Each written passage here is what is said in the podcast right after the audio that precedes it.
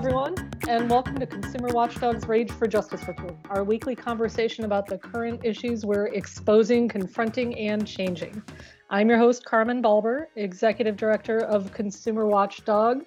And this week, um, we're going to talk about insurance and democracy um, because the legislature is going through um, an unprecedented time uh, dealing uh, with the COVID pandemic, um, but it has wreaked havoc with the Democrat, uh, democratic process in Sacramento. So we wanted to talk about that specifically in connection uh, with the bill we've been telling you about that would deregulate homeowners insurance in California, AB 2167, which was heard this week in the Senate Insurance Committee. So let me bring in uh, our two folks who are on the scene on the scene remotely, I guess I have to say, um, for that hearing on, on Tuesday. Uh, we have as our guests today our in-house uh, Sacramento Counsel Mike Maddock and Harvey Rosenfield, uh, founder of Consumer Watchdog. Welcome, guys. Hey, Thank you, Carmen. Uh, good to talk to you. So um, Harvey testified uh, if you can call it that, and we'll tell you a little bit more in a second. Um, in opposition to AB 2167 in the Senate Insurance Committee on Tuesday. Um, uh, and maybe I just preface this um, with asking Mike, you know, what the what the situation is in the Senate right now, how they've um, how they're dealing with the pandemic in this last in this last month of session. Well, Carmen, they're scrambling. They're trying to figure out a method to hear the 500 plus bills that the Assembly sent over to them after both houses agreed uh, that they would uh, pare back their measures under the uh, COVID crisis here. So they, they knowing they cannot give these measures the attention they need, they wanted to focus on the really important stuff, like how to make sure people have enough money to survive during this crisis. And the Senate and the Assembly are pretty much at war with each other over this this type of conduct. Um, so at the get-go, a usually uh, smooth operation moving towards the end of the year and a 101 degrees, beautiful August month is now is now stressed under the uh, problems between members of both houses trying to make sure their bills are not held hostage or disappear because of some retaliate, retaliation uh, from one house to another over some uh, political slight.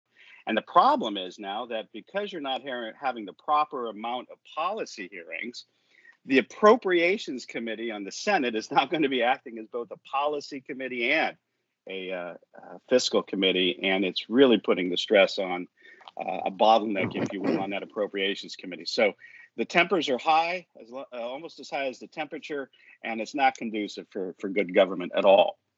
So, the upshot of all of this is that uh, Senate policy hearings have been dramatically limited.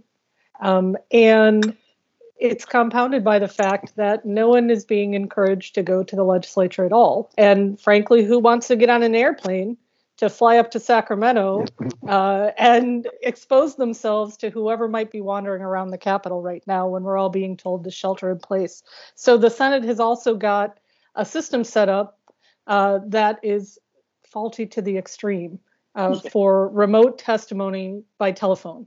Um, so uh, let's let's just dive right into this hearing, which was um, one of uh, two bills that the Senate Insurance Committee was hearing uh, on the afternoon of uh, of uh, on Tuesday afternoon this week. Um, two bills that they had to hear any substantive argument on, um, and Harvey was scheduled to testify. So maybe Harvey just um, tell us about what happened. Well, let me just stop and say, tell remind everybody what the bill what the bill is that we've been fighting up there in Sacramento. Uh, while the while the rest of us were sheltering in place for the last four or five months, the insurance lobbyists decided to take advantage of, of what you and Mike were just talking about in the pandemic conditions, and proposed a bill that would repeal the protections against price gouging that the voters of California put in place 30 years ago when they passed Proposition 103. The, the, bill is AB 2167, and if it passes, people's rates are uh, for homeowners and renters insurance will go up 40 to 50 percent. So the uh, the bill came before the Senate Insurance Committee on Tuesday of this week, and uh, we were told, as you both know, we were told that we would have about four minutes to debate, to discuss, and explain why the bill is a b- bad idea, would be bad for consumers. Now, four minutes is is not a lengthy period of time by any stretch of the imagination, but that's one of the things that the procedures that they've put in place is limiting pe- the time that people can talk because they have so many bills and so few opportunities to have hearings because they're working remotely, many of them. So um, when when the bill came up, the author of the bill, an assembly member from Orange County, uh, who chairs the Assembly Insurance Committee, is carrying the insurance industry's legislation, uh, stood up and spoke for a few minutes, and um, and then it came to be uh, our turn, and I was all prepared to go uh, when the chair of the Senate Insurance Committee, uh, Susan Rubio, who is based in Los Angeles, said, "You cut me off after about 16 seconds." I mean, I just as I just got out like my name, and she said, "I'm giving you 15 seconds," and so I I reeled off uh, five reasons why the bad the bill is so bad, and then she cut me off. Well, I mean, to be precise, you didn't reel off five reasons the bill was so bad. You managed to reel off the introduction to one before she said your time was up. okay, I thought I don't. I have a. I have my memory of that moment was is bleak. It was just, just a gentleman. It was. I just tried to. Uh, I just tried to summarize as best I could what was really wrong with the bill, and uh, and yeah, and and then suddenly the the microphone was turned off, as it were you know and i just you know watching this situation it was just so shocking to me um, that it was so badly handled because one of two things was happening either they are completely incompetent which is possible uh, or it was intentional or the whole scenario was set up uh, to limit the public's input uh, into this dramatic policy change that would mean such massive pocketbook uh, impact uh, on California homeowners. So, uh, you know, the the the simple fact that they couldn't figure out how to provide a few extra minutes of testimony from the public, it was just it was shocking to me. Uh, yeah, um, especially since the uh, insurance industry got about five minutes, and then uh, when the members of the Senate asked questions, I was no longer able to answer them, and the questions were ended up being answered in part by a an assembly staff staffer who is paid by the taxpayers, but sounded like he worked for the insurance industry, and he gave completely misleading answers, which was I don't know how you guys felt about it, but it was just infuriating to listen to that person misrepresent what the bill does, uh, answer their questions incorrectly. And and and the question happened to be, hey, is it okay for the legislature to overturn the will of the people as expressed by a ballot initiative? Now the correct answer is it's not okay.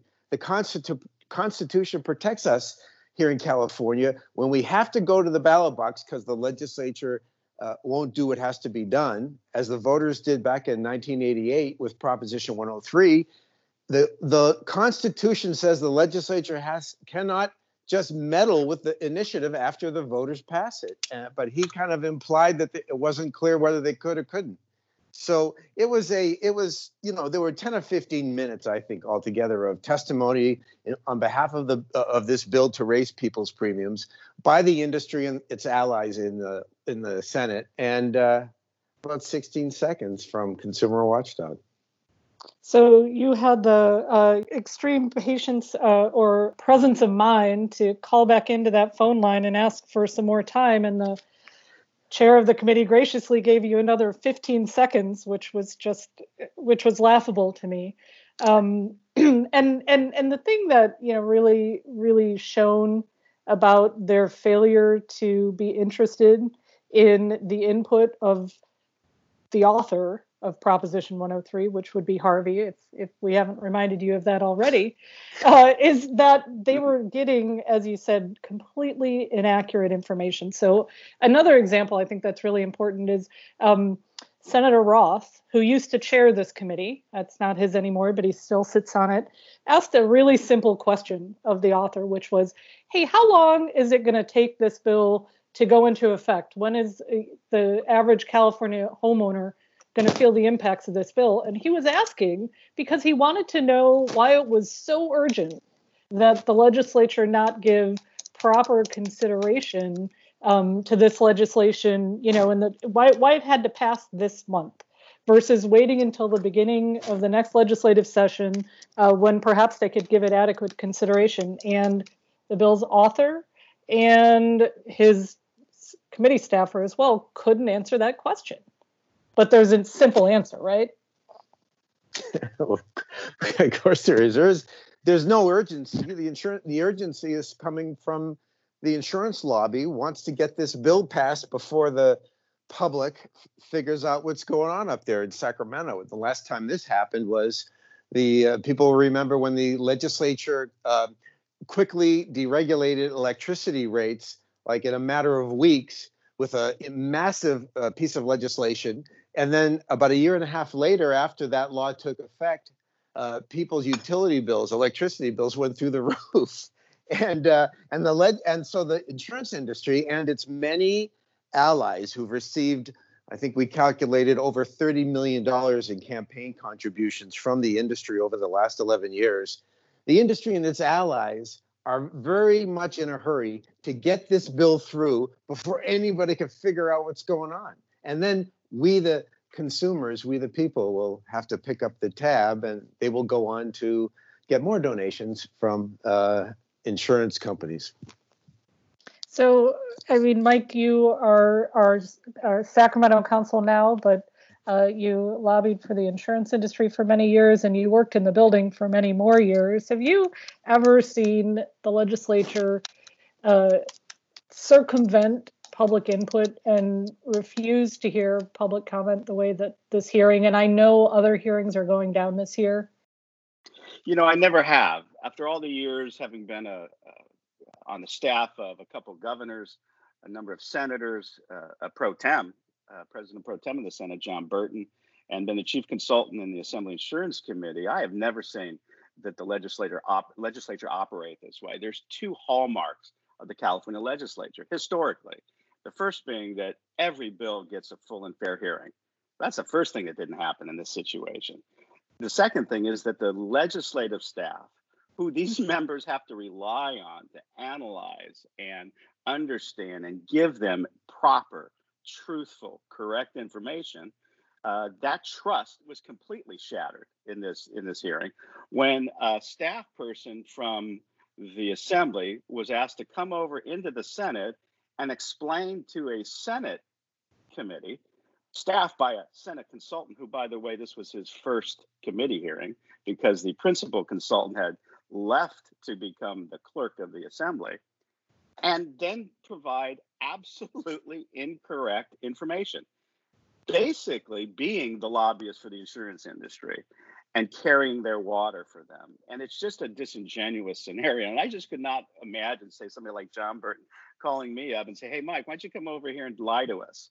So that's kind of what we were looking at there. And, and I felt terrible because it's not only bad for our this bill, which is going to raise premiums immediately for Californians, a minimum of about 40%.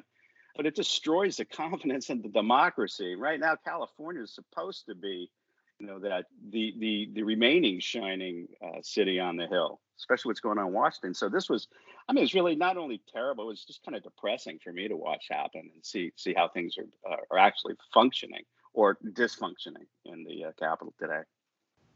And I mean, this was not, uh, unfortunately, uh, the only instance I have heard of when uh, the public waited patiently in line on that telephone line and somehow the Senate couldn't manage to hear them.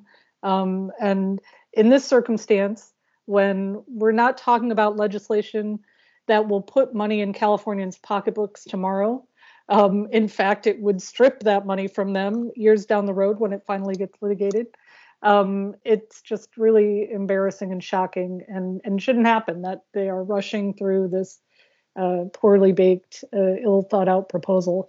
Um, so uh, thanks, guys, for running through uh, what happened in that committee hearing um, this week. Harvey, anything else that uh, that pops to mind that you just throw into the throw into the mix? I guess I would just say, Carmen, that for those of our listeners and supporters who uh, uh, have an extra couple of grand to spend on uh, home or renter's insurance over the next year, uh, don't worry about this. But for everybody else who, who feels like things are a little tight right now and can't afford to allow the insurance companies to engage in price gouging, or even uh, people who are just offended by the notion that the insurance industry can get together with their elected officials and overturn the will of the people uh, when the voters uh, uh, addressed this issue 30 years ago. Uh, maybe you want to pick up the phone or, or send an email to your elected representative and say, hey, what are you doing? Well, that does it. Um, an easy way for folks to do that, to reach out to their lawmakers, uh, particularly on this bill, is just to go to our website, consumerwatchdog.org, where you'll be able to click on a take action link um, and let your senators know what you think about um, this homeowners insurance travesty uh, that's making its way and in, in rapid form through the Senate right now. Thanks, everyone, again. And as always, for listening. Uh, don't forget to subscribe to the podcast on iTunes, Stitcher, SoundCloud, or wherever you get your podcasts. I'm Carmen Balber, and we'll talk again next week on the Rage for Justice Report.